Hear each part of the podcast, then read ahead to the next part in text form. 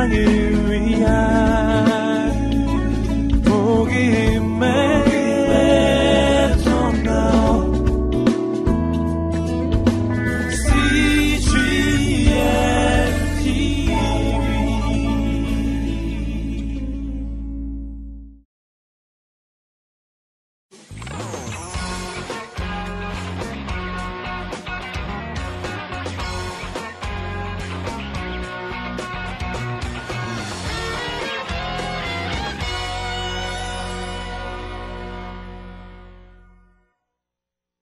지난주에 우리가 어, 이 최후의 만찬 어, 주님께서는 제자들을 십자가와 이 부활에 대비하기 위해서 어, 발을 씻어주시고 또 성찬 예식을 해주시고 또 마지막 설교를 남겨주시고 어, 왜 성령이 이 땅에 와야 되는지 주님이 가심으로 말미암아 성령이 내가 너희가 영원토록 함께하라고 약속하신 대로 성령을 부어주시겠다는 약속하시고 마지막 제자들을 위한 대제사장적인 기도, 어, 그 기도를 통해서 서로 어, 하나 되게 하라고 하신 그 말씀과 아울러 어, 몇 가지의 당부 말씀을 하시고 어, 이제, 에, 이제 최후의 만찬을 마치시게 됩니다. 자, 최후의 만찬을 마치시고 주님은 이제 마지막으로 기도하시고서 십자가를 위해서 준비하는 마지막 단계는 이 겟세만의 기도입니다. 이 겟세만의 기도, 이 기도가 없었다면 주님은 십자가를 지기가 정말 힘들었을 거예요. 주님이 이제 마지막 어, 십자가를 지시기 전에 하신 일이 이 겟세만의 동산의 기도입니다. 이 겟세만의 기도 주님께서는 겟세만의 동산에 에, 가셔서 우리가 잘 아시는 대로 어, 제자들 가장 사랑한 제자 어, 이 야고보와 베드로와 요한 세 사람을 특히 가까이 있는 곳으로 부르셔서 어, 몇, 얼마 떨어지지 않은 곳에서 특별히 너희 셋은 나를 위해서 내가 지금 마음이 죽을 것, 예수님 이런 말씀했어요. 내 마음이 심히 죽을 것 같아서 너무 고통스러우니 나를 위해서 한 시간만이라도 깨어 기도해달라 이렇게 부탁하신 것입니다. 자, 그리고 주님은 이제 여기서 땀방울이 핏방울이 되도록 이 정말 밤, 밤늦게까지 기도하시게 되는데 이 기도의 내용이 뭐예요? 지난번에 우리가 뭐 다 알고 있는 내용이죠. 어, 이 기도는 다름이 아닌 주님 자신을 위한 기도였던 것입니다. 온 인류 여러분과 나의 죄를 대속하기 위해서 십자가를 지시지만 이 순간만에 십자가를 지시기 직전의 이 기도는 자기 자신을 위한 예수님이 정말 처음이자 마지막으로 자기 자신과의 투쟁을 위한 기도였어요. 우리가 잘 아는 대로 가능하다면 이 잔을 내게서 면케 하여 주시옵소서. 자, 여러분 이것이 사람의 모습을 가진 우리들이 육을 가진 우리들이 할 수 있는 기도입니다. 우리는 우리의 육은 어, 죽기 싫어요. 어, 내가 하고 싶은 거 하고 싶어요. 예, 그렇기 때문에 우리 주님이 바로 100% 사람으로 오셨다는 것을 어, 이것이 증명해 주는 기도인 것입니다. 그렇기 때문에 이 잔을 명쾌하는 거예요. 그러니까 아버지께서 주신 사명은 십자가를 주고 죽으라는 것이지만 그러나 죽기 싫은 거예요. 사람이기 때문에. 예. 그렇기 때문에 우리가 주님이 사람으로 왔다는 것을 분명히 알 수 있는 것입니다. 이 부분이 없다면 주님은 그냥 처음부터 하나님이고 그분은 하나님이니까 그렇게 할 수 있었고 나하고는 상관없다고 생각할 수 있어요.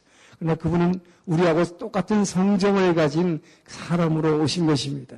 자, 그래서 이분은 바로 내 뜻, 자, 이 면하게 해달라는 기도를 합니다만은 결국은 뭐, 무엇 때문에 이렇게 땀방울이 피방울들을 기도하는 것입니까? 이 기도는 결과적으로 뭐를 끌어내기 위한 것입니까? 내 뜻대로 마옵시고 아버지 뜻대로 없어 나를 버리는 기도예요. 나를 무너뜨리고 나를 물같이 쏟아내리는 이 기도인 것입니다. 그렇기 때문에 10편 20, 22편 14절에서는 예수님 십자가상에서 뭐, 뭐, 뭐, 십자가상에서 이게 자신을 갖다가 완전히 무너뜨리고 자신을 쏟아버릴 것을 뭐, 뭐라고 비교했습니까? 나는 물같이 쏟아졌으며 시편 22편 14절 얘기입니다. 나는 물같이 쏟아졌으며 이 나를 이 사단은 우리에게 끊임없이 우리 육체 속 가운데에서 나 나 나 이 나를 물같이 쏟아버리는 작업을 예수님은 십자가를 지기 직전에 기도를 통해서 하신 것입니다. 바로 이 기도를 통해서 이 나를 쏟아버리기 위해서 먼저 나를 내 생각을 주님 앞에 그대로 토해놓는 것입니다. 그러나 이 끝은 내 뜻대로 하지 마시고 아버지 뜻대로 없어 아버지 뜻에 죽기까지 복종하신 것입니다. 바로 이 이 기도의 승리가 예수님이 이 십자가의 고통을 참아내게 하시는 원동력이 된다는 것입니다. 난 여러분들이 바로 예수님의 겟세만의 동산의 기도, 이 결단의 기도를 하게 된 여러분들이 주님을 축원합니다. 우리는 주님의 말씀을 듣습니다. 주님의 뜻을 압니다. 자, 이 지금 예수님의 겟세만의 기도가 뭡니까 바로 우리 예수님의 기도가 바로 뭡니까? 내 뜻과 내 생각과 주, 아버지가 내게 하라는 뜻이 맞지 않는 거예요. 주님의 우리는 말씀을 배웁니다. 그러나 여러분 말씀을 배운다고 여러분의 말씀대로 다 순종합니까? 우리가 뭡니까? 내 뜻대로. 근데 뭐 가능하다면 뭐요? 내 뜻대로 해달라는 거, 이 잔을 명케 해달라는 거예요.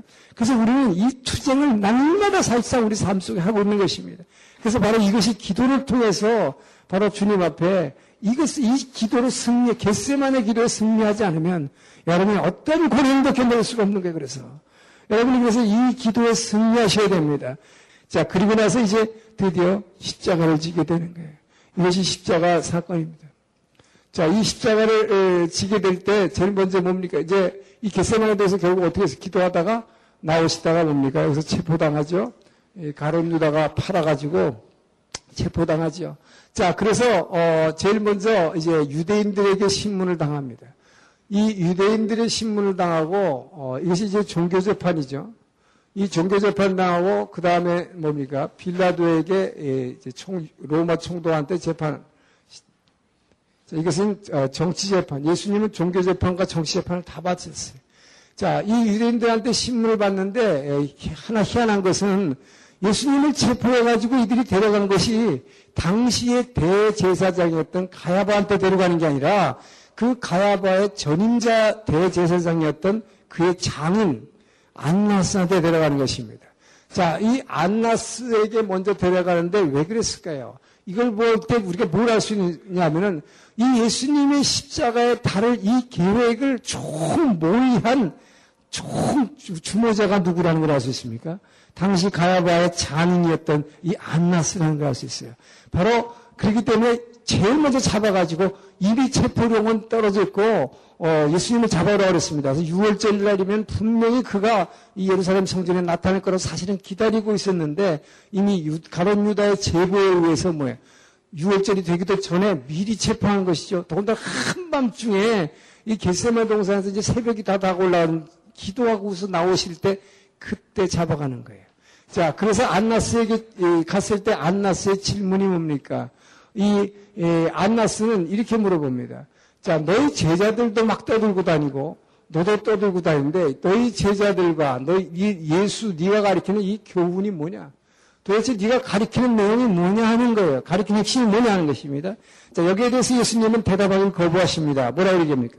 나는 지금까지 항상 뭐예요? 회당에서 가르쳤고 또 성전에서 공개적으로 많은 대중 앞에서 얘기했지 위해 내가 소근소근 누구한테 속삭인 적 없다.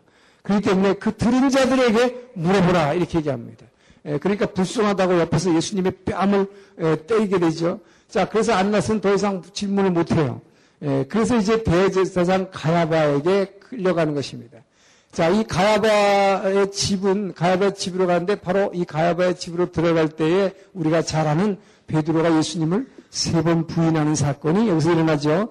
자, 여기서 어, 이 가야바의 집에 들어갈 때 대제사장을 잘 아는 예수님의 한 제자 아마 이것이 에, 이 뭐예요 이제 마누누 아니 요한이었는지 마가였는지 모르겠어요. 근데 에, 이 마가는 아직 저기 뭡니까? 예수님의 직접적인 제자는 아니지만은 이제 마가복음에 보면은 이 뭐예요? 옷 벌거벗고 도망갔다는 얘기가 나오는데 이, 이 뭡니까? 하여튼 이 예수님 이 당시의 대제사장하고 잘 아는 한 제자는 이, 이 안에 들어갈 수 있었고 어, 이 베드로는 잘 몰라가지고 들어가지 못하고 바깥에 있었어요.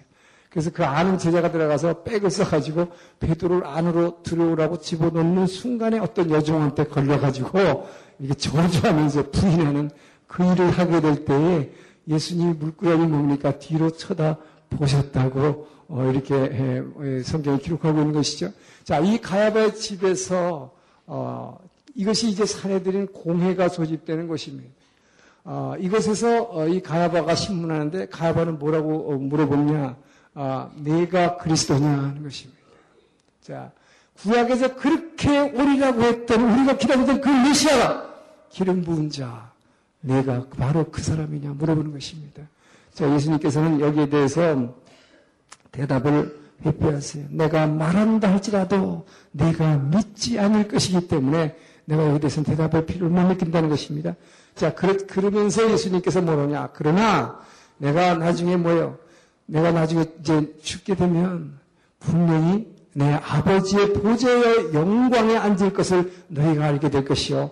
내가 큰 영광으로 나팔, 천사들의 나팔 소리와 함께 이 땅에 올 때 너희가 그것을 목격하게 되리라고 얘기하는 것입니다. 자, 이렇게 얘기하니까 그렇다면 네가 하나님 옆으로 간다니까 네가 그러면 왕이냐라고 물어보는 거예요. 자, 그래서 네가 왕이냐? 네가 유대인의 왕이냐라는 질문하는 것입니다. 자, 여기에 대해서는 뭐예요? 내 입으로 말하였도다. 너가 왕이다 하는 것입니다. 자, 그래서 이렇게 에, 이 뭡니까? 아, 왕이라고 얘기한 게 아니라 여기서 뭐예요? 에, 아들이냐, 하나님의 아들이냐, 하나님 보좌 옆에 간다니까 네가 하나님의 아들이냐라고 질문하죠. 자, 그래서 내 입으로 말했다고 하나님의 아들임을 본인이 시인하는 순간 더 이상 질문이 필요 없는. 신문은 이것서 끝입니다. 더 이상 질문할 것이 없도다. 뭡니까? 자기를 하나님의 아들이라고 자기를 하나님과 동등시하는 이, 이 자를 사형에 처한다고 여기에서 사형 언도를 하는 것이죠. 그래서 이때 이 밤중 새벽이 이제 새벽이 뉘었뉘었 동이 틀 무렵인데 이미 벌써 뭐예요? 이 공회, 사내들인 공회원들이 다 집결한 것입니다. 이 공회원들이 다 모였다는 건 뭘 얘기해요? 이미 벌써 사전에 철저하게 예수님을 이제 이렇게 잡아가지고 죽이기로 완전 사전 모의가 이 계획이 아주 착착착착 진행되고 있는 거예요. 그래서 이 새벽 밤중에 오밤중에 벌써 새벽이 다 되려고 그러는데 이 사내들인 공회원이 전원 집결했다고 성경은 기록하고 있는 거예요. 이 자리에서 사용원도라는 것입니다. 자, 사용운동을 하지만 어, 이 당시 로마 총독에게 사용 집행 권한이 있기 때문에 바로 빌라도에게 신 빌라도에게 허가를 받지 않고는 사용 집행을 할 수가 없어요. 그래서 빌라도에게 끌려가는데 여기서도 희한한 게 있습니다. 여러분 아직 아침이 되지 않았어요. 이 새벽입니다. 이 새벽 인력에 총 로마 총독이라는 것은 여러분 오늘날로 보면 국가 원수예요. 대통령이에요. 유다 땅을 지배하는 대통령입니다. 예, 이 총독인데 대통령인데 그것도 작은 햇살 사람도 아닌데 여러분 이 새벽녘에 어떻게 이때 나와가고 재판을 하겠어요? 이것은 벌써 이 안나스와 가야바가 사전에 철저한 공작을 통해서 빌라도에게 뇌물을 줬든지 뭐했든지 하여튼 내일이 저녁 6월 저녁이 이제 금요일 날 저녁이면 6월절이 시작되니까 6월절이 시작되면 절대로 이 절기 피스트에는 뭐요 십자가에 다 달지 못하게 돼 있어요. 그러니까 뭐요? 이 저녁이 되기 전에 집행을 다 해서 죽을려면 십자가에서 달려있는 시간이 최소 6시간이니까 이상 걸리니까 하여튼 이 새벽까지 아침에 빨리 판결하지 않으면 그래서 이 세상에 어떤 재판보다도 이렇게 속전속결 재판이 없는 거죠. 이 밤에 잡아가지고 이 새벽녘에 아침에 벌써 재판을 다 해버리니까 아, 그러니까 빌라도가 거기에 응해서 나왔다는 이 자체도 굉장히 신기한 거예요. 예, 그러니까 이미 벌써 다 모든 게 다 이제 조직이 다된 것입니다. 자, 이 빌라도 옆에 나와서 유대인들이 기소하는 것입니다. 뭐라고 합니까? 전부 거짓 증거하는 거예요.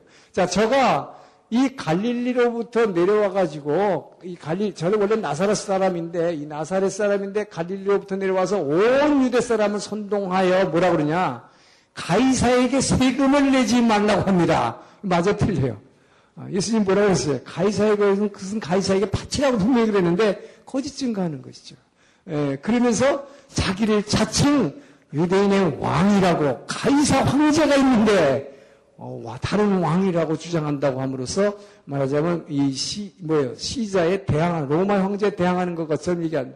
근데 빌려다가 뭐 들어봐도 그건 말이 안 되니까, 어, 이 사람한테 나 죄를 찾을 수 없다 그러면서 잠깐 데리고 들어갑니다. 빌라도가 재판하는데 얼마나 바쁜지 알아요? 사람들 앞에서 지금 예수님을 이렇게 데리고 옆에 섰어요. 근데 이렇게 백성들이 막 이렇게 고소를 하니까 도저히 봐도 이해가 안 되는 거예요. 왜 이렇게 죽이려고 하는지 자기가 들어보니까 죄가 없는데. 자, 그래서 예수님을 독대를 합니다. 안으로 관저 안으로 들어가요. 자, 그래서 예수님한테 딱 대놓고 물었습니다. 자, 네가 네가 유대인의 왕이냐 물어봤어요. 저들이 왕이라고 한다고 하니까 그러니까 예수님이 참 재밌어요. 빌라도에게 그냥 뭐라고 저가 안녕하시고 당신 나한테 지금 그렇게 질문하는데 당신 당신 제정신으로 지금 질문하는 거요? 아니면 누구한테 지금 듣고 지금 그 질문을 하는 거예요? 물어봐요. 예. 그러니까 빌라도가 그래요. 아니 당신도 봤다시피 지금 저 제사장들하고 저 유대인들이 지금 전부 난리치는데 그래서 내가 얘기하는 거지 뭐 내 생각대로 얘기하는 거겠냐고. 그러니까 예수님이 어, 이제 그 네 마음을 알겠다 하면서 말씀하시는 게 내 나라는 이 세상에 속한 것이 아니다 말합니다. 어, 내 나라는 이 나라에 속한 게 아니다. 예.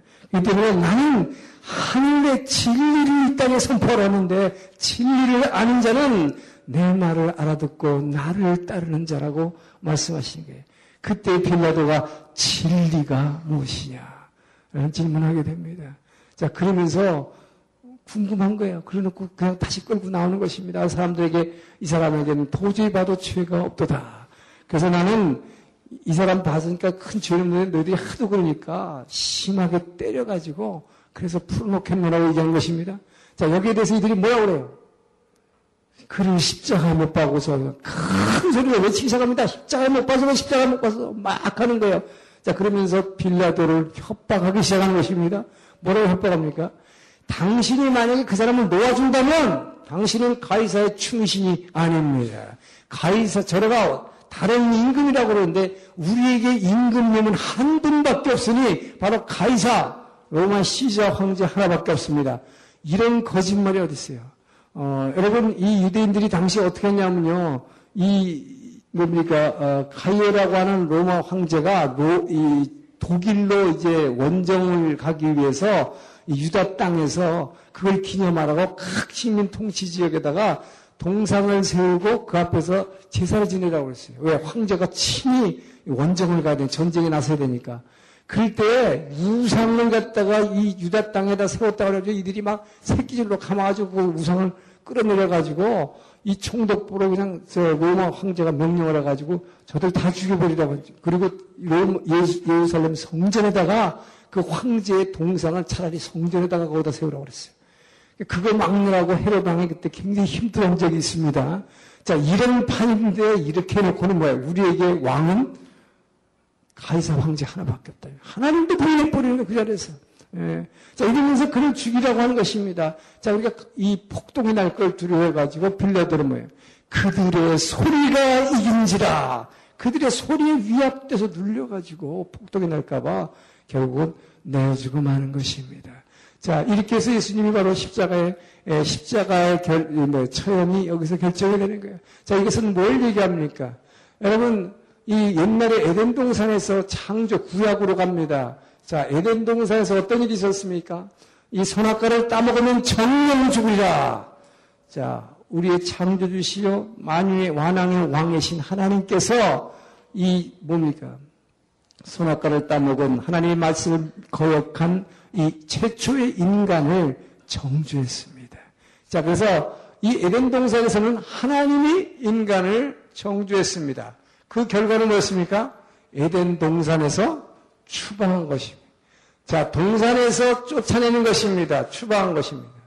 자, 그런데 참으로 놀라운 일이 여기서 벌어졌어요, 지금. 이 예루살렘 성, 예루살렘 이 성이라는 건 뭘 얘기합니까? 이거 시온성이라고 그래요. 이 구약시대 내내 이게 뭡니까? 시온성 거룩한 땅. 하나님의 이름이 영원토록 내 이름이 거리라고 한 이곳. 자, 하나님의 도성입니다. 자, 이 하나님의 성, 거룩한 성 시온성에서 무슨 일이 벌어지냐? 이제 뭐요? 이 인간들이 모여가지고 어떻게 해요? 인간들이 거꾸로 모여. 하나님을 사형 선고를 하는 거예요. 세상에 이런 일이 있었어요. 말이에요. 완전 거꾸로 에덴 동산에서 일어나는 일이 여기서 거꾸로 일어나고 있는 것입니다. 인간이 하나님을 정죄해서 어떻게 합니까? 바로 하나님의 성에서 하나님의 성 거룩한 시온성에서 쫓아낸다고 하는 것입니다. 예수님 십자가 체험 어디서 합니까? 예루살렘 성 밖에서 성 밖에 골고다 언덕에서 십자가에 못 박는 것입니다. 이, 이 엄청난 일이 여기서 이, 이 벌어졌다고 하는 것입니다. 여러분, 여러분은 이미 여러분 우리의 성전, 이 지금 이 우리 몸이 성전인데 내게 오신 주님을 여러분들이 쫓아내고 있지 않는지. 여러분들 내게 오신 그 왕을 그 하나님을 내가 정주에서 쫓아내지 않는지 그분은 그렇기 때문에 여러분을 문 밖에서 두드린다고 하시는 것입니다. 여러분 안에 주인 집에 그분이 찾아오셔서 두드리고 계시는데 여러분이 거꾸로 하나님 내게 힘들어 죽겠는데 하나님 뭐하고 있어요? 어디 있어요? 하나님을 막 비난하고 원망하고 그 하나님을 내 안에서 쫓아내고 있는지 않은지. 자, 이렇게 해서 우리는 결국은 십자가 사건을 예, 예수님이 당하게 되는 것입니다.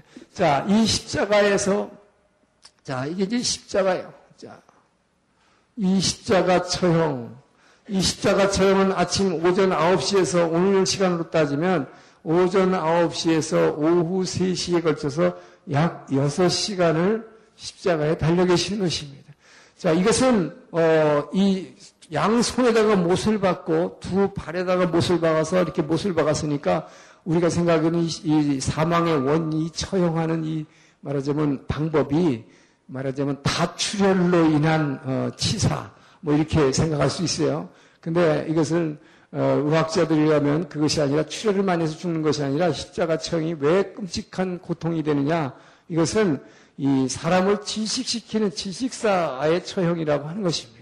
왜 질식하냐면 양쪽 어, 손에다가 못을 박아가지고 이렇게 달아놓으니까 몸무게에 의해서 이게 몸이 축 처질 거 아니에요. 그죠?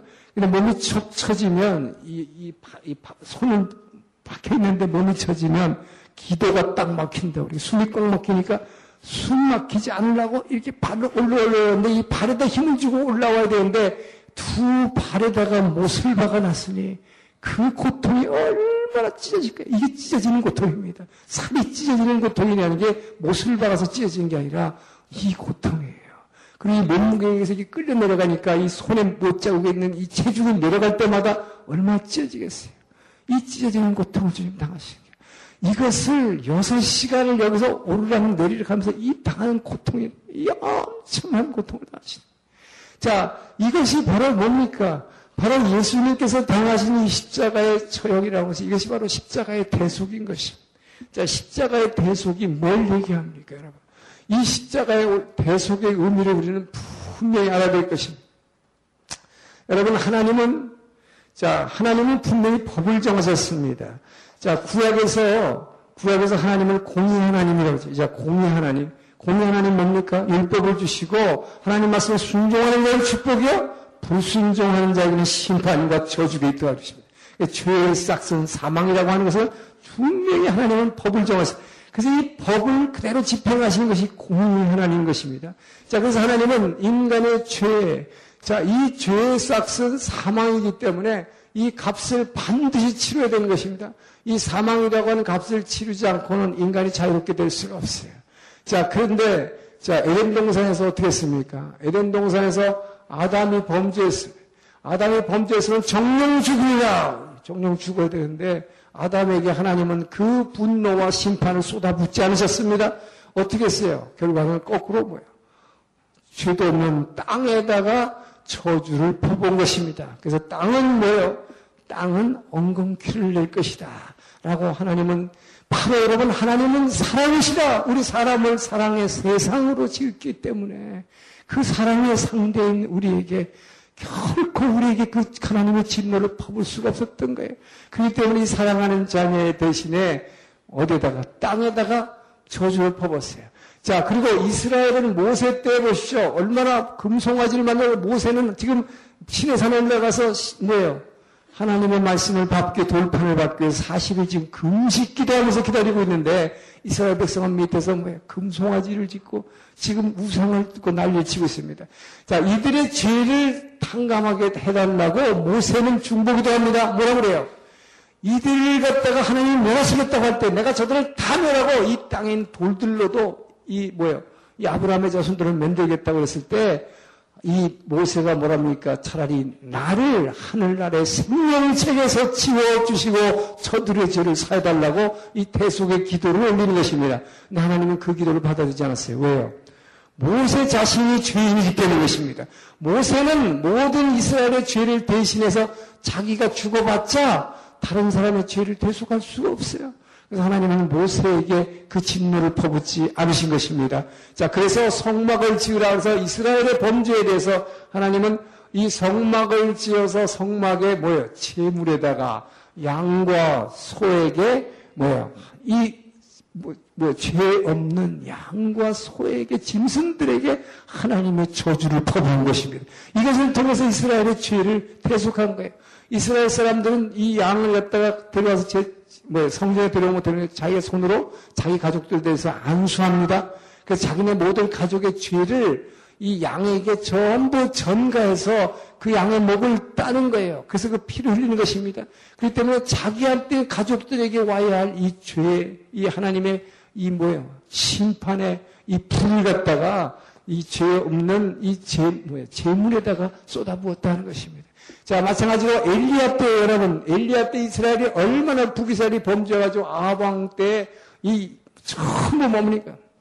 바알신을 섬기고 음란한 행위로 하나님을 버리고 하나님께 뭐 저항했을 때 하나님께서는 이 엘리야 때에도 이 엘리야 때뭐이 갈멜산에서의 그 대결이 나오잖아요. 그죠? 어, 이 뭐야 바알신과 아세라신을 섬기는 850명의 제사장인데 850대 1의 이 대, 뭐 결전이 갈멜산에서 있었습니다.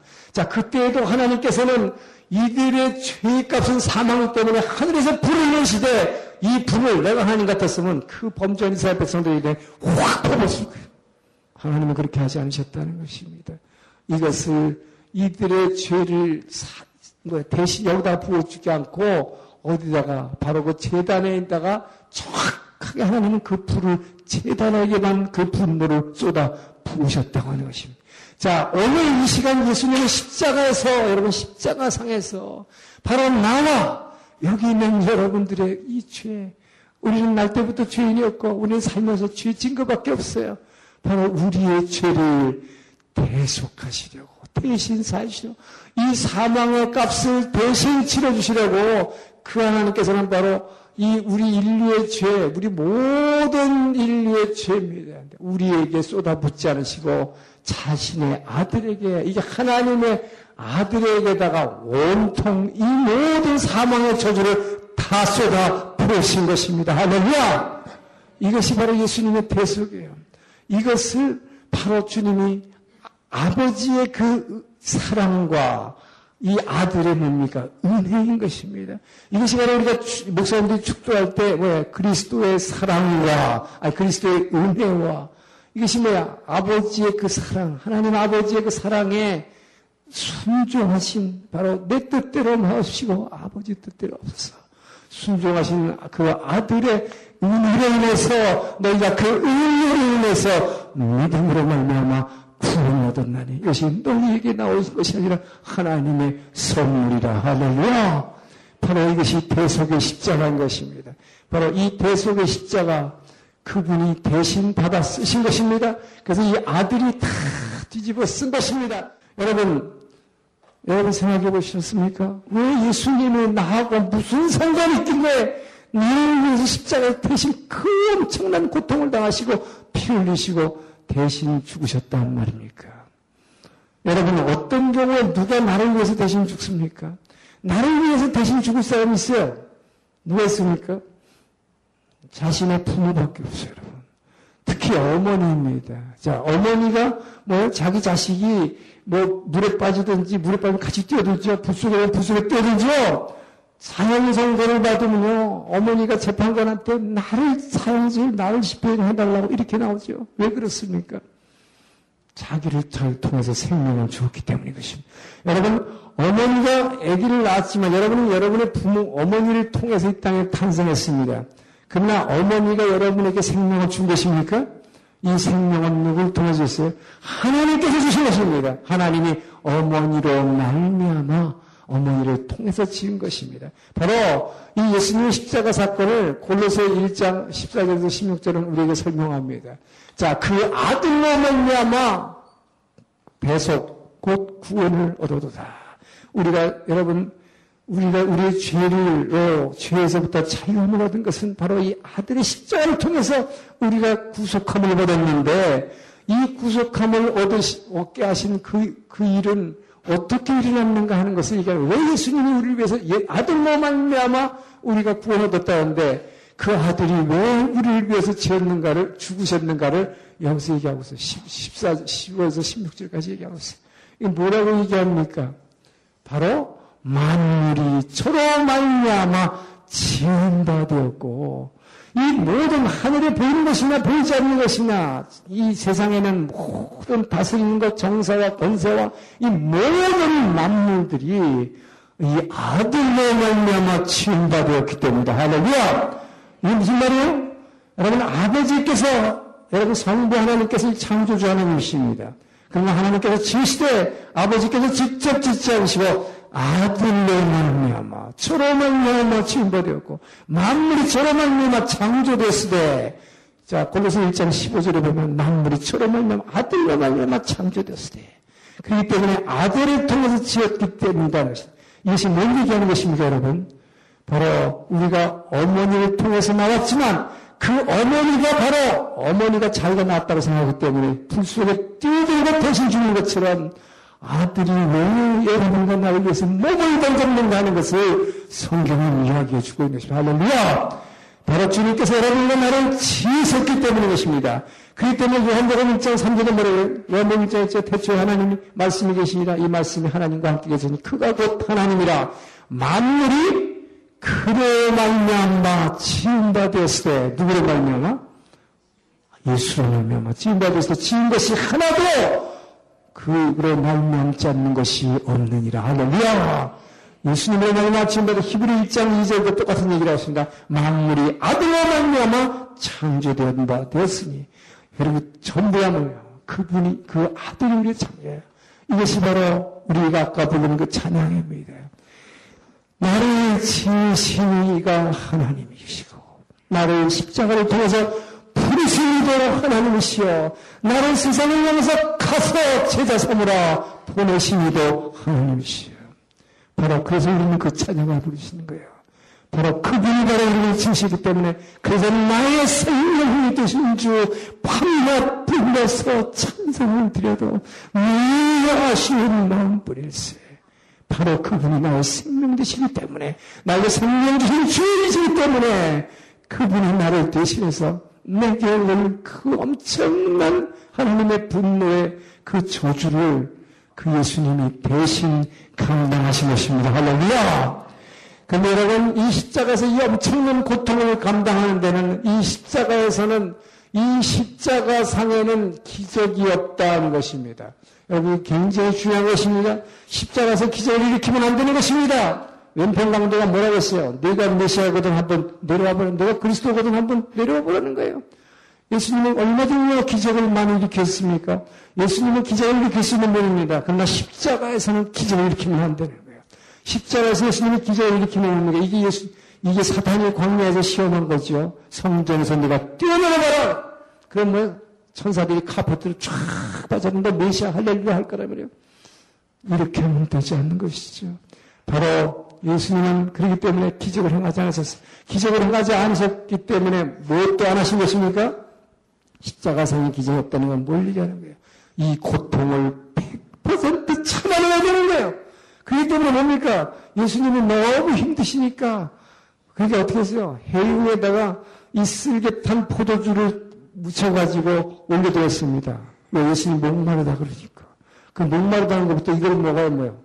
이게 이 마취 기운이 있기 때문에 이걸 마시, 이걸 마시고서 이 고통을 참아내는 거예요. 예수님은 그것을 거절한 것입니다. 할렐루야! 여러분, 그렇기 때문에 여러분이 지는 십자가, 우리가 지는 십자가 있습니다. 우리의 십자가에는 기적이 없는 거예요, 여러분. 그렇기 때문에 우리 여러분, 예수님께서 이 십자가를 지면서 우리에게 뭐라고 하세요? 너희가 나를 따라오거든 날마다 자기를 부인하고 자기 십자가를 지고 나를 따르라. 여러분, 우리 삶의 십자가가 뭡니까? 바로 우리 삶 가운데 여러분 젊은, 젊은 여성들 누가 있어요? 시어머니. 예? 이 시어머니, 내 십자가요. 예? 주님께서는 뭐랍니까? 내 부모에게 순종해라. 이 주님의 말씀입니다. 근데 그거 안 맞아요. 근데 뭐예요? 가능하다면 이 자는 내게서 명쾌해서 우리는 전부 그렇게 앉았어요. 예? 여러분 설마 그렇게 기도는 않겠지만 그 시어머니가 하도 미워갖고 시어머니 좀 빨리 좀 없애주셨으면 예, 예. 이게 내 뜻, 것이에요. 근데 뭡니까? 주님 말은 내 부모에게 순종하라. 내 뜻대로 마옵시고 아버지 뜻대로 없었어. 바로 이 기도가 필요한 거예요, 여러분. 그래서 이 기도를 하지 않고 이거는 자꾸 그냥 견뎌내니까 이 십자가 더 고통스럽고 더 힘들어 거예요. 예. 이 시어머니가 어떻게 될지 모르는 거예요, 여러분. 예. 직장에 어떤 상사가 있는데 내 위에 상사에게 복종하라 성경은 얘기하고 있습니다. 하나님의 말씀에 순종하라. 근데 내 위에 상사가 너무 마음에 안 들어요. 너무 못돼 먹었어. 나는 너무 잘 먹으려고 그래. 죽을 지경이죠. 예? 그러니까 나가 이 그냥 팍팍 끌어요. 한번 박아버리고 때려치고 싶지만 주의 말씀에 내 뜻대로 나옵시고 아버지 뜻대로 없었어. 여러분 이것이 내가 진 십자가입니다. 교회 안에 있습니다 여러분. 교회 안에 뭐였어요? 목사님. 꼴보기 싫은 목사님 있어요 어떤 사람은. 응? 목사님이 영 마음에 안 드는 거예요. 마음에 안 들지 못해요. 죽어라고 순종해야 되는 거예요. 여러분 그렇기 때문에 여러분 이것이 바로 주님이 우리에게 준 십자가인 것입니다. 바로 내 위인 존재를 주셔가지고 나라고 하는 것을 예수님은 십자가는 십자가라는 건 뭐야? 나를 물같이 쏟아내는 도구입니다. 그렇기 때문에 나를 부인하는 도구인데 그러나 아무리 해도 여러분 내 능력으로는 나를 부인할 수가 없고 나를 쏟아낼 수가 없어요. 그랬더니 바로 이 십자가의 보혈의 능력. 이 십자가의 보혈의 능력이 아니고 이 십자가의 은혜가 아니고는 여러분께서 여러분 이 십자가의 예수님이 나를 위해서 대신 지신 이 십자가, 이 십자가의 보혈의 은혜만이 그 사랑을 내 안에 느낄 때만이 여러분 그 사랑 때문에 나를 내려놓게 되는 거예요. 그렇기 때문에 우리는 그 주님의 사랑을 이 안에서 느끼지 않고 머리로만 알고 이렇게 성경으로 배우기만 한다고 되는 게 아니다는 것입니다. 이것을 우리는 체험해야 되는 거예요. 여러분 어떻게 예수의 보혈의 피가 내 죄를 사합니까? 그것을 그냥 우리는 그냥 관념상으로 아멘 믿습니다. 물론 이 믿음을 통해서 우리를 구원 주셨다고 했기 때문에 우리는 그 믿음으로 구원 얻는 것입니다. 그러나 우리는 그것을 좀 더 체험할 수가 있다 이 말이에요. 우리는 그걸 체험하기를 원하는 것입니다. 그러나 그 체험이 없을 때 그냥 관념으로만 하고 있는 믿음은 흔들리는 거예요. 그렇기 때문에 우리는 바로 그 체험을 하기를 원하는 것이고, 그렇기 때문에 이런 말씀을 배우길 뿐만 아니라 여러분이 기도할 때에 성령께서 여러분의 십자가 현장으로 인도하실 것입니다. 그, 그 십자가의 고통을 내 마음속으로, 내 영으로 체험하고 나면 이것이 푹 끓는 반석이시니 그 위에 내가 서리라. 할렐루야! 움직이지 할수 없는 어떤 일이 있어도 움직일 수 없는 그 믿음의 굳건한 반석을 세워지는 믿으시 바랍니다. 바로 이 올라온 십자가의 사건이에요. 자, 그리고 나서 예수님은 이렇게 해서 결국은 십자가에서 우리가 잘 아는 이 가상 칠언이라는 게 있어요. 자, 예수님은 바로 제일 먼저 뭐, 이, 뭐라고 그러셨습니까? 저들의 죄를, 저들의 죄를 용서해달라고 한 것입니다. 자, 이 죄 용서라고 하는 것이 바로 아까 대속의 십자가입니다. 그렇기 때문에 저들에게 분노를 쏟아내지 마시고, 내게만 부어달라고 먼저 기도하시고, 먼저 사람들을 위해서, 어, 이 기도하시는 내용이 쭉 나오죠. 그러고 나서 자기 어머니에게, 자, 바로 이 아들입니다. 아들이니다 하놓고서 요한에게 뭡니까? 내 어머니라. 자기 어머니를 부탁하는 예, 말을 예수님은 참 죽을 때까지도 효자였어요. 예, 자 그리고 오른편 강도에게 뭐예요? 오늘 내가 너와 함께 낙원에 있을 것이라는 말씀을 하시죠. 그래서 사람들에 대한 얘기를 먼저 한 다음에 이제 하나님께 대화가 나오죠. 그래서 여기서 대화하는 게 뭡니까? 우리가 잘 아는 엘리 엘리 라마 사박단이 이게 뭡니까? 하나님이여 하나님이여 어찌하여 나를 버리시나이까? 이 유명한 말씀이야. 자 이걸 두고 왜 예수님이 바로 뭐 이렇게 좀 어, 이렇게 비겁한 어, 이야기를 비겁하다기보다는 뭐예요? 좀 어, 굉장히 예수님 같지 않은 그런 얘기를 어, 어, 하는가 하는 우리가 아, 그런 생각을 하게 되는데 이것은 굉장히 중요한 기도인 것입니다. 이 예수님께서는 어, 예수님께서는 평소에 우리가 지난번에 쭉 봤지만 뭐라고 그럽니까? 이, 이 빌립이 하나님을 보여달라고 했을 때 뭐라고 그랬어요? 예. 아버지께서 내 안에 계시고 내가 아버지 안에 계신 것을 내가 믿느냐?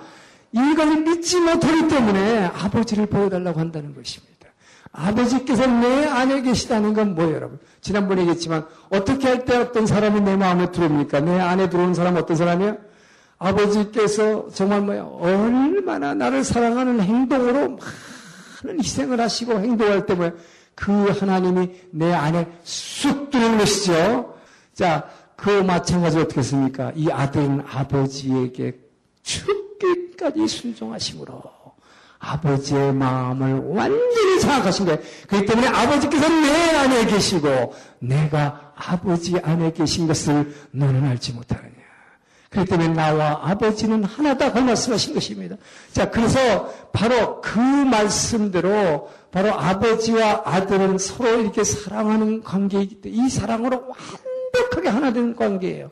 자, 그런데 바로 여기서 이 십자가 상에서는 머무니까 바로 이 예수님이 음부에게 내려야 돼. 우리 인류의 죄를 뒤집어 쓰고 이 저주를 받아서 음부에 내려야 되기 때문에 이 순간만큼 뭐야?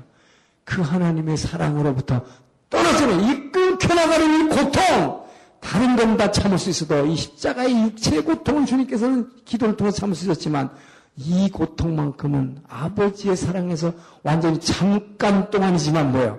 아버지가 뭐 외면하는 것입니다. 아버지의 사랑에서 완전히 외면해버리면 이 고통을 견뎌내야 되기 때문에 이것을 견디기 힘들었기 때문에 아버지여 하나님이여 하나님이여 어찌하여 나를 버리시나이까 이 기도를 할 수밖에 없었던 것입니다. 그러나 하, 아버지는 아들을 진짜 버린 것이 아니라 잠시 동안 눈을 감고 눈물을 흘리고 계셨던 것입니다. 자신의 아들에게 여러분 여러분 생각해보세요. 여러분 하나님이 여러분과 나를 정말 사랑하시기 때문에 자기의 아들에게 대신 이 모든 이 저주를 쏟아붓는데 여러분과 나를 사랑한다 그러지만 진짜 누구를 더 사랑했겠어요, 여러분? 아들을 사랑하신 것입니다. 그 사랑하는 아들이 그 고통을 다 당하는 걸 보는 그 아버지가 얼마나 눈물을 흘리고 고통스럽겠어요. 그런데 그 아버지는 그 고통을 참아내시겠기에 바로 이것이 이 수천 년 전에 뭡니까? 아브라함에게 그 외의 아들을 바치라고 할 때 그 말씀을 하심으로써 우리 모든 인류들에게 여러분 아브라함에게 대신 이스라엘의 대표로서 이 모든 인류의 대표로서 아브라함의 그 고통을 한번 느껴보라고 자기의 아들을 죽이는 이 고통이 얼마나 고통, 그거를 눈으로 자기가 쳐다보는 고통. 바로 아브라함에게 통해서 보이셨던 그 고통이에요. 자, 이, 이 말씀을 하신 것입니다. 자, 그리고 나서, 그 다음에 뭐, 목마르다는 말씀 하셨고, 그리고 뭐요? 다 이루었다 그러신 것입니다. 다 이뤘다. 예수님이 다 이루신 것이 뭡니까? 아버지께서 이미 정하신 뜻을 따라서 십자가를 지심으로 보면 모든 인류의 대속에 이 뭐 구원을 이루시는 것을 다 이루셨다는 것입니다. 자, 그리고 나서 마지막으로 내 영혼을 아버지께 맡기는 것입니다. 자, 이렇게 십자가에서 주님께서 어, 말씀을 하시고 이제 숨을 거두신 것입니다. 자, 예수님은 이렇게 해서 어, 십자가에 죽으셨습니다. 자, 십자가에 죽으신 다음에 이제 곧 뭐가 있습니까? 이제 부활 사건이 일어나는 것입니다. 예수님이 만약에 죽고 나서 부활이 없었다면 참 예수 님은 여러분과 나는 정말 불쌍한 존재가 될 것입니다. 그러나 바로 예수님이 부활의 의미 때문에 우리는 존재하는 것입니다. 자, 예수님이 부활하셨습니다. 자, 예수님이 먼저 부활하셨는데 이 죄와 사망 권세를 어, 이기시고 부활하셨을 때 부활하신 후에 자 40일간 이 땅에 계시면서 여덟 번 어, 나타내셨습니다. 부활하신 주님이 이 땅에서 여덟 번 나타나셨는데 제일 먼저 누구한테 나타나십니까? 바로 어, 이 막달라 마리아 일곱 귀신을 쫓아냈던 막달라 마리아. 자 막달라 마리아와 그 다음에 예수님의 열두 제자 하나님 야고보의 어머니 마리아. 자, 야고보의 어머니 마리아. 그리고 또 하나의 여인인데 요한나라고 어, 헤롯의 청지기의 아내입니다. 예수님을 따라다니면서 예수님의 전, 이, 이 여행 전체를 갈릴리에서 예, 예루살렘 올 때도 이 여인들이 계속 따라다니면서 자기들의 재산을 가지고 예수님과 제자들을 섬겼다고 성경이 기록하고 있어요. 이 여인들이에요. 이 여인들은 계속 주님의 일행을 따라다니면서 자기의 모든 재물을 바쳐서 그래서 섬겼던 사람들입니다. 그래서 예수님이 이 사람들은 정말 예수님을 사랑했기에 여러분 예수 주님을 얼마나 사랑했기에 여러분 이, 이 사람들이요 무덤으로 달려갔습니다. 이 사람들이 무덤으로 달려갔을 때 예수님이 살아날 것이라는 믿음을 가지고 갔을까요? 아니에요. 이들이 갔을 때는 뭡니까? 돌문이 열려 있었습니다. 여러분 같으면 어떻게 했어요? 여러분이 믿음의 사람이라면 예수님이 살아있을 때 얼마나 여러분 얘기했어요? 내가 고난을 받고 십자가에 뭐 죽고 나서 사흘 만에 살아나가고 세 번이나 얘기했을 뿐만 아니라 아마 그것은 성경의 기록이 세 번이지만 많이 얘기했을 거예요. 추후 만찬을 통해서도 참 이해할 만큼 했을 거예요. 자, 그렇게 다 들었음에도 불구하고 이들은 이 뭐예요? 무덤에 도착했을 때 이들에게 믿음은 사라진 것입니다. 자, 그 다음에 이들에게 소망이 있었을까요? 주님은 분명히 죽었지만 살아날 거야. 살아나야 돼. 분명히 부활하신다고 했으니까 이런 소망을 가지고 갔지 않았어요. 왜요? 여기 성경을 보니까 어떻게 돼요? 예, 안식일, 안식 후 첫날 미명에 안식일이 뭐예요? 금요일 저녁, 토요일 저녁까지. 토요일 저녁 안식 후 첫날. 오늘날은 주일날 새벽입니다. 아침입니다. 그 이런 미명에 이들이 글로 달려간 거예요. 근데 달려갔는데 예수님이 부활했다는 소망을 가지고 달려가지 않아요. 소망이 없었어요. 이게 뭘 얘기합니까, 여러분? 믿음, 소망, 사랑. 자, 이것은 다 있어야 할 것이되 그 중에 제일은 사랑이라. 이 말씀이 먼저 역사를 되는 것입니다. 여러분, 이들은, 여러분, 우리에게 믿음이 있습니까? 우리에게, 이들은 평소에 믿음을 가졌을 거예요. 그리고 소망도 있었을 거예요. 그런데 이 믿음과 소망은 사라집니다. 어느 때? 예수님의 십자가 처형이라고 눈에 보이는 현상이 너무너무 끔찍해서 그거를 보면서 무슨 예수님이 다시 살아날 걸 생각한다고 생각조차도 못하는 거예요. 이 믿음은 다 사라져버리고 소망도 사라져버린 것입니다.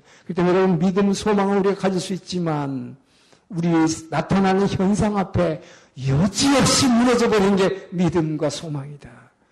그러나 절대로 변하지 않는 것이니 어떤 현상과 어떤 일이라도 우리에게서 빼앗아갈 수 없는 변하지 않는 것이 있으니 사랑은 변할 수 없다는 것입니다. 할렐루야!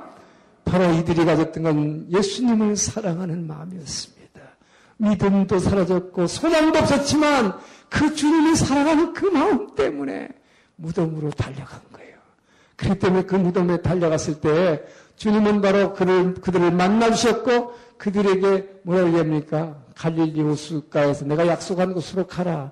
아마 성경에 기록은 되지 않았지만 갈릴리 호수가 어느 근처인지는 모르지만 에, 하여튼 예수님이 오라고 한 그 산으로 모이라고 했습니다. 그곳으로 가라고 얘기했습니다. 자, 그리고 나서 베드로에게 만나주셨다고 했는데 이것은 복음서에 기록이 되어 있지 않고 어, 바울 서신인 고린도 전서에 베드로도 잠깐 만나주셨다는데 그 기록 내용은 나와 있지 않아요. 예, 그래서 우리가 잘 아는 어, 뭡니까? 엠마오로 가는 두 제자에게 엠마오 가는 두 제자 이 두 제자에게 나타나서 예수님이 뭘 얘기합니까? 어, 이 성경에 있는 모든 자 모세와 모세와 모든 선지자로부터 시작해서 모든 성경에 예수님 자신에 관한 이야기를 잘 풀어서 설명했다고 했어요. 이 말씀을 들을 때 우리 마음이 뜨거워지지 않았느냐? 이들의 마음이 뜨거워졌다고 얘기했습니다. 자, 이렇게, 어, 이, 뭡니까? 주님께서는 어, 이들에게, 에, 자신에 관한 성경을 쭉 풀어주면서 이들에게도 막 야단쳤다고 했어요. 뭐가 됐었어요? 믿음 없으면 어떻다고 했어요. 내가 분명히 죽고 나서 살아야 된다고 너희들이 왜 못 믿냐 하는 것입니다. 바로 이것이 바로 우리의 이 사람의 한계라고 하는 거예요. 자, 그리고 나서 뭡니까? 어, 이제 열 제자에게 나타나는 것입니다. 열 제자에게 나타났을 때 예수님께서는 뭡니까? 이때는 이미 이, 이, 뭐 부활하신 몸을 가지고 이들이 문 닫고 겁먹어 갖고 자기들도 잡힐까봐 문을 꽁꽁 잠그고 있는데 그때 그 안에 들어오셨다고 했어요. 이 부활의 영체는 이 공간을 어, 시공간을 뚫고 어, 들어간다는 것을 얘기하고 그러나 여기서 얘기한 건 뭡니까? 예수님이 나는 유령이 아니라고 해서 너희들이 만져보라 했어. 내가 영혼만 살아난 게 아니라 너 유기사슬이 만져보라. 그리고 그것을 증명하기 위해서 뭐 먹을 것이 없느냐? 생선 한 마리를 드셨다고 된 것입니다. 이게 분명히 육체의 부활을 얘기하고 있는 것입니다. 이기 때문에 이 예수님의 부활 사건에서 분명히 알아는 것은 여러분 예수 믿고 이 죽고 나면 이 부활이라고 하는 것은 우리의 영혼이 살아나는 것뿐만 아니라 우리의 육신까지 분명히 회복되는 것을 믿으시 바랍니다. 이것이 바로 성경이 얘기하는 거예요. 그래서 예수님은 여기에서 뭘 얘기합니까? 바로 그래서 일부러 내가 영이 살아났, 육이 살아났다는 것을 증명해 주시기 위해서 일부러 식사를 드셨고, 예, 그리고 나서 여기서 뭡니까? 숨을 내쉬며 숨을 내쉬며 성령을 받으라. 할렐루야! 여러분, 여기서 예수님이 부활하신 주님께서 최초로 이제 예수님은 뭐예요? 여러분, 부활하신 후에야 성령을 주실 수가 있었습니다. 부활하신 주님께서 숨을 내쉬며 성령을 받으라. 할렐루야! 이 제자들에게 성령을 부어주신 것입니다. 자, 이, 이 장면은 뭐와 마찬가지냐면, 어, 마치 예수님께서, 아니, 뭐, 창세기 때 예수, 하나님이 뭐야? 인간을 처음 짓고 나서 뭐야? 생기를 불어넣으신 것 같습니다. 바로 하나님께서 사람에게 영을 부어놓으신 것처럼 그 르와흐라고 하는 그 영을 부어주신 거예요. 이 영을 어, 부어줬습니다. 그런데 예수님께서는 참 놀라운 게 보면 분명히 여기서 성령을 부어주셨는데도 불구하고 또 뭐라고 그래요? 이제 나중에 사도행전을 보면 뭐라고 그래요? 승천하시기 전에 뭐랍니까? 어, 너는 예루살렘을 떠나지 말고 뭐, 아버지께서 약속하신 것을 기다리라. 예, 그러면 요한은 물로 세례를 주었거냐? 하나님, 뭐, 너희는 성령으로 세례를 받으리라. 할렐루야! 자, 이 얘기는 뭡니까, 여러분? 성령 세례는 한 번 받는 게 아니다는 거예요, 우리 때문에. 성령은 받을수록 계속 받고 또 받고 또 받고, 우리는 성령 체험을 하면 할수록 좋은 것이다. 할렐루야! 내가 온 것은 예수님께서 얘기하죠. 내가 온 것은 너에게 생명을 주기 위하여 왔을 뿐만 아니라 더욱 풍성히 얻게 하려 함이니라. 할렐루야! 예, 그렇기 때문에 이제 성령을 또 부어주시고 약속하신 것입니다. 그래서 어떤 분은 얘기하기를 예수님이 숨을 내쉬며 부활하신 후에 바로 부어주신 성령은 내주하시는 성령이고 그 다음에 이제 이 뭐예요 이 마가다락방에서 위에서 주신 거를 뭐 위로부터 부어주신 성령이고 뭐 이렇게 구분하는 분도 있어요. 자 어쨌든 어, 이 위에서 내려주신 이제 마가다락방에서 내려준 능력의 성령이다. 자, 그리고 나서 열한 제자, 이게 뭐, 이때 도마가 없었기 때문에, 에, 도마가 있을 때 나타나셨죠. 그래서 에, 도마에게 만져보라고 한 다음에 도마에게 뭐라고 합니까? 내가 나를 본거로 믿느냐? 본거로 믿느냐? 보지 않고 믿는 자가 더 복이 있을 것이다. 여러분, 여기서 예수님이 이걸 아셔야 됩니다. 예수님께서는 이, 이 땅에 오셨을 때 여러분, 부활하신 예수님이 여러분 생각해 보세요. 왜 40일간이나 아직 하늘나라로 올라가시지 않았어요? 그럼 제자들하고 좀 같이 그때 좀 지내면서 옹기종기 같이 살면서 말이야 부활하신 뭐 하고 같이 그냥 먹고 자고 좀 이러면 제자들이 얼마나 신났을까요? 예. 근데 이렇게 안 하고 왜 가끔 나타나셨을까? 아, 이 부분이 좀 의미하지 않습니까? 자, 이 부분이 바로 왜 그런가 여러분? 이것이 바로 도마에게 하신 말씀과 관계가 있어요. 뭐? 보지 않고 믿는 자가 더 복이 있다는 것입니다. 왜냐? 앞으로 모든 세대, 여러분과 나를 비롯해서 모든 세대가 예수님을 볼 수 있어요? 못 봐요? 못 봐요. 예. 근데 뭡니까? 우리는 보지 않고 믿는 것입니다. 할렐루야! 바로 이 보지 않고 믿는 것이 복이 있기 때문에 제자들에게 제자들하고 40일간 마치 같이 살았으면요. 이 제자들은 그 보이지 않는 예수를 증거할 수가 없었을 것입니다. 같이 먹고 자고 또 옛날 살았을 때 같이 똑같이 이렇게 있으면 그 예수를 증거할 수가 없어요. 그렇기 때문에 예수님은 이들에게 이 훈련을 시키기 위해서 이들하고 같이 지내지 않으셨다고 하는 것입니다. 자, 그래서 이들에게 뭐요? 그냥 가끔, 가끔 나타나서 이렇게, 어, 만나 주신 것이다. 어, 자, 그리고 나서, 어, 우리 이제 뭡니까? 어, 갈릴리 호숫가에서 만나신 일곱 제자 만나주신 그 아주 놀라운 장면이 나타나죠. 자, 이 일곱 제자를 늘이라는 게 뭐예요?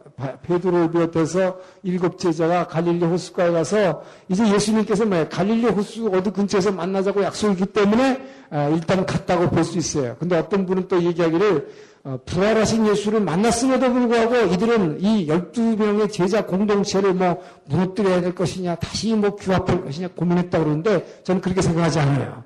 분명히 주님께서 부활하신 주님은 이 갈릴리 호수에 있는 어떤 산에서 만나 약속했기 때문에 난 갔다고 믿습니다.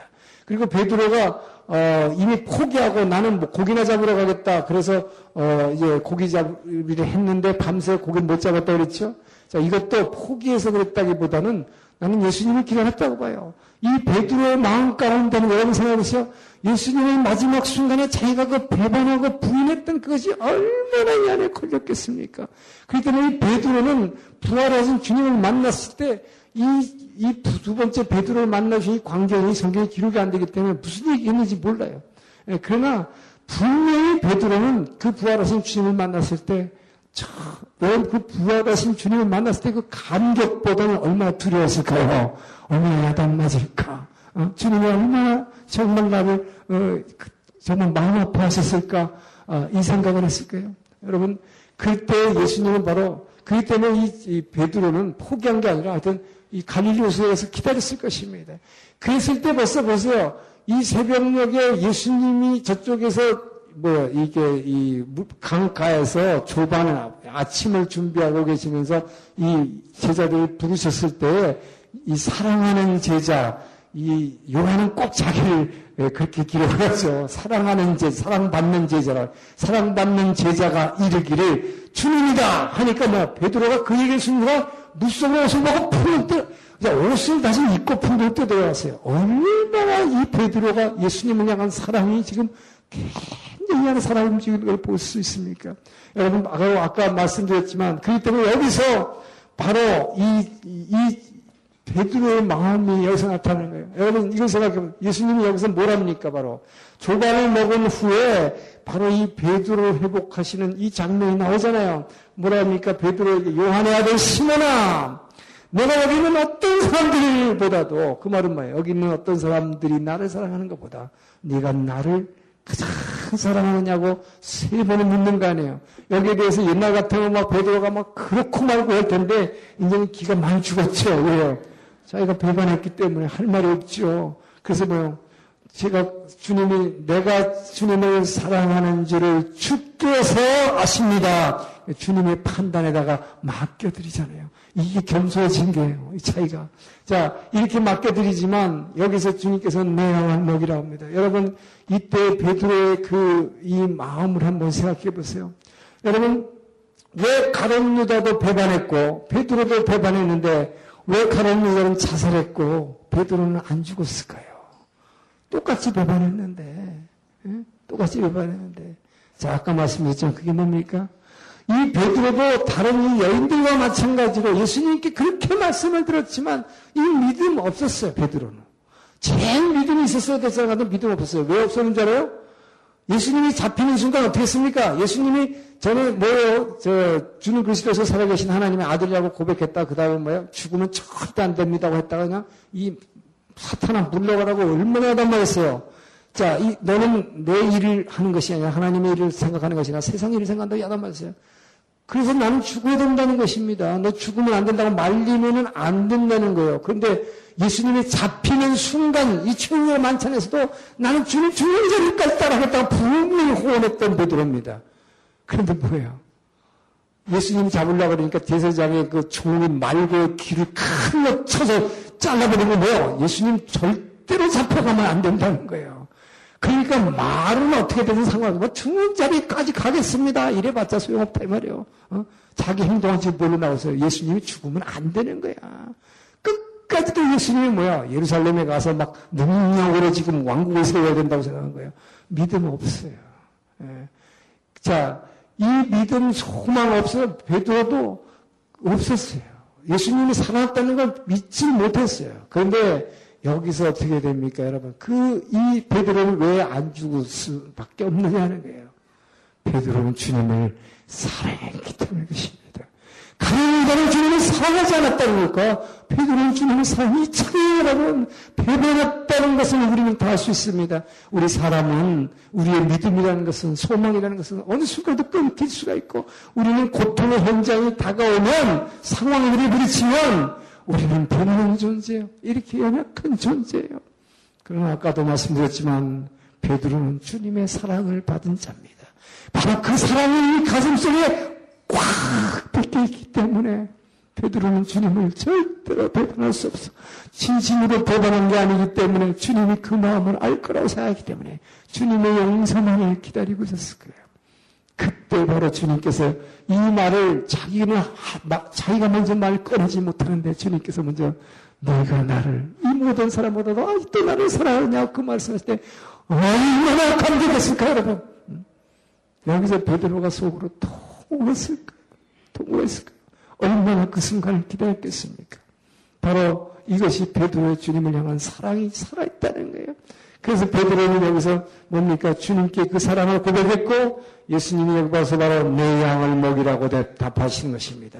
바로 여러분 이 목자라고 하는 것은 바로 이 음성을 들어야 되는 거예요. 내 양이라는 음성을 들었을 때에 그 근데 어떤 사람이 내 양을 먹이라는 음성을 듣게 된 것입니까? 주님을 정말로 사랑하는 자. 다른 어떤 누구보다도, 가족보다도, 아내보다도, 자식보다도 주님을 정말로 사랑한다는 그 고백을 할 수 있을 때 주께서는 내 양을 먹이라. 나는 바로 여러분들이 바로 이 베드로 같은 주님께 그 사랑을 어떤 행동 가운데서도 고백하게 되길 이름으로 축원합니다.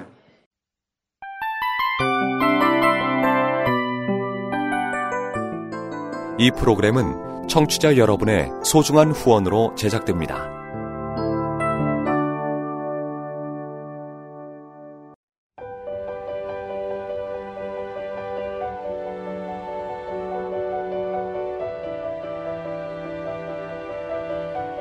세상에는 수많은 교회들이 있지만 더 깊이 있는 말씀 강해를 찾기 위해 크기로만 교회를 선정하지 않습니다.